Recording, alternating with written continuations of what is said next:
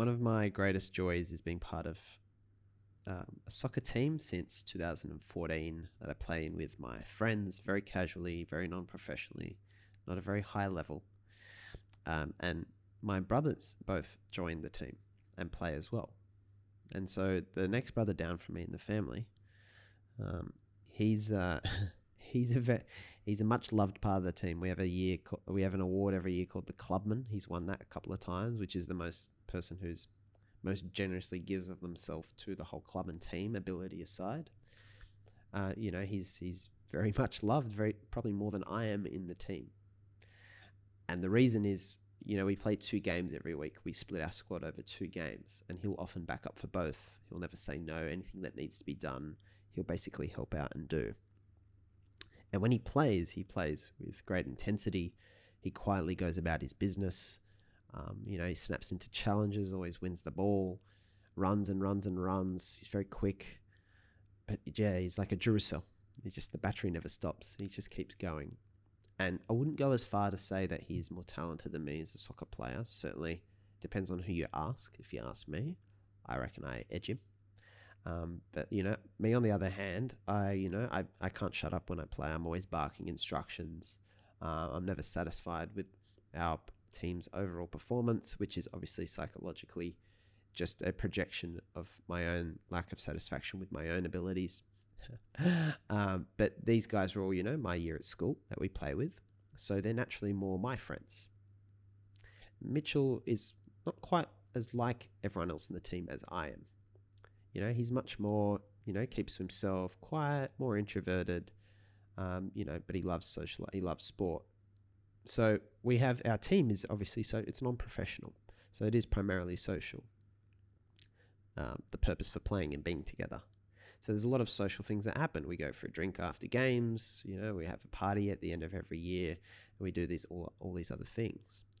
And my my brother doesn't fit neatly into all those social activities, right? So if it was just those social, the the kind of drinks after the game, and the party at the end of the year, or maybe a wild kind of trip every now and then to celebrate the season, he probably wouldn't be part of the scene. He probably wouldn't fit into the culture. But because of the football element of it and his utility and usefulness as a player and devotion to the team for the sake of the games, he does fit in the bucket still. If you remember the bucket metaphor I've used for a couple episodes now. And so, what this unpacks, and I give credit completely to Scott McKilman for this one, uh, the utility consumption model of friendship. It completely comes from him, and it's it's very very powerful and useful. So sorry, I know it's been three minutes and I haven't welcomed you back to the With Joey B podcast for today, but welcome back.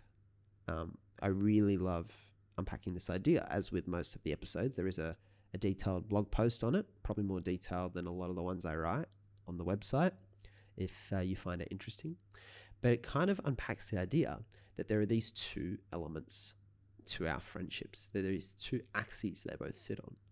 So it's quite a mechanical way of breaking down friendships. What I find is a lot of people talk about romantic relationships and stuff, but not many people talk about models for friendship. And so Scott and I kind of, you know, revel in this one. So if you think about a graph, you've kind of got maybe utility down the bottom. I can't remember which way I did in the blog, and consumption on, on the vertical axis, or maybe the other way around. Now, what do I mean by utility and consumption? Consumption is like the way you consume an experience, right? Consumption of people you kind of it's the fun part of friendships. You know, it's the that guy's the funniest and he's the best joker, and these are the people I go out with. And there's consumption in those friendships, right? So that's the social part of the soccer team, the consumption. The utility part is usefulness is support, is contribution. Right? You know, this is the classic of you might have a really arrogant dickhead team member in your team or in your workplace, but because they're so talented, they kind of get away with doing it because they, they make such a powerful contribution overall. Unfortunately, it's just kind of the way the world works that that does give them points. Whereas someone who wasn't as talented might do the same behavior and be forced out of the team, thanks to the bucket principle. So my brother is high in utility. He's not as much about the consumption, but he fits in because of the utility element. there's definitely other players who you know don't offer much value on, on the field, and I think I I kind of give them too much of a shellacking when we play. But again, it's a reflection of my own like satisfaction with my own abilities. But they're very high on consumption. They're really great guys. they're really nice. They're fun to be around. They make you know other contributions socially, and so you can't really get rid of them. But then if you're low on utility and low on consumption, uh, there's this this kind of line you hit where oh you're not good enough to even be in here, so get out. You know, if someone wasn't talented and they're also an arsehole, they're certainly not making it in the team. But you can survive on more than one than the other. So in our everyday lives, I guess we have friends that offer us support, and we have friends that we consume experiences with. Just is the same as romantic relationships and family and all relationships. I think it is very much the same. And but it's very you can be high on both certainly. But it's just very interesting to think about that experience you have with your friends and your existing um, relationships. So you know i talk about that whole bucket metaphor is like you've got to make it in the bucket. There's only so much room in the bucket. And what it is all right you start with whatever if you're filling your bucket with to use the metaphor of seashells you start with what it may be the first ones you see and then once it's full you might have to remove other ones to make room for better seashells in. And so I guess if we're using the metaphor for relationships, I guess it's you're rating those friendships, whether you know it or not, probably based on utility and consumption. How fun and social and can we do experiences and stuff together? Um, but then also, how useful are you? Do you offer me support? So if you think about the type of friend you are, if you're the type of friend that's just someone who's fun to be around and all that, maybe you can offer more utility and that's a pathway to better friendships with those around you and opening more doors. It's very very uh, powerful and helpful to think that way.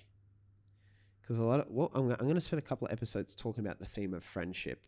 I've only written the one blog on it but i want to do a couple of episodes on it because this comes back to the hypothesis i have around what we call loneliness and where a lot of our loneliness comes when we don't expect it to because we're actually surrounded by people. But why being surrounded by people is not just there's a difference between being surrounded by people and being a proper part of a community, I guess. Is the is the point I'd like to um, champion here. But yeah, it's just really uh, that's all I'd get you to reflect on now because I do try and make it one idea per day just to make this simple and digestible. If you think about now, oh, utility and consumption. Who are my friends? that are just useful, but are they a bit boring because they're just useful and supportive? And who are my friends that are just consumption, and but our relationships don't have much of a depth beyond that? They don't need to. Be certainly, if and I have a graph when I did the blog post, and if the utility quarter is empty in your life, I would suggest you got a problem. And it's a bit awkward to talk about, but I know I have had people, uh, friends, come to me, I guess maybe at a tough time, like a breakup or something like that, and have turned to me as the person to speak to when I haven't been, I haven't expected that they, I would be their go-to person. I, they have a lot of closer friends, and probably, you know, things like the podcast and all that, I can kind of understand because they understand there's a depth of conversation they can have. They probably don't appreciate that. Pretty, pretty much all people can have a, a deep conversation. Uh, which, which is another problem altogether. But it is somewhat disheartening to think that it reflects what that they most people probably have consumption relationships only or that the utility part of their friendships is limited or probably not appreciated that's why i think it's a conversation so just reflect who are your what are you as a friend in which and in which situation do you offer utility and do you offer consumption and should you be offering more should you be a bit more accessible to the fun experiences or you only show up for the serious stuff, and vice versa. Are you all, f- you know, are you all fun, but you have no depth, no no depth and support you offer your friend? They can't have a real conversation with you. You're not approachable. And then what? Which how how are your friendships structured around that? So just something to think about. But we'll keep talking about friendships in the next episodes if you're interested. Thanks for listening, guys. It's good to chat to you again today. I remember the best way to open thousands doors for you Concentrate on opening doors for others. right? And again, if you need more information on, you can Google utility consumption of friendships, Joe Wiebe. It's on the site www.withjoewiebe.com. Thank you very much, guys. Talk to you tomorrow.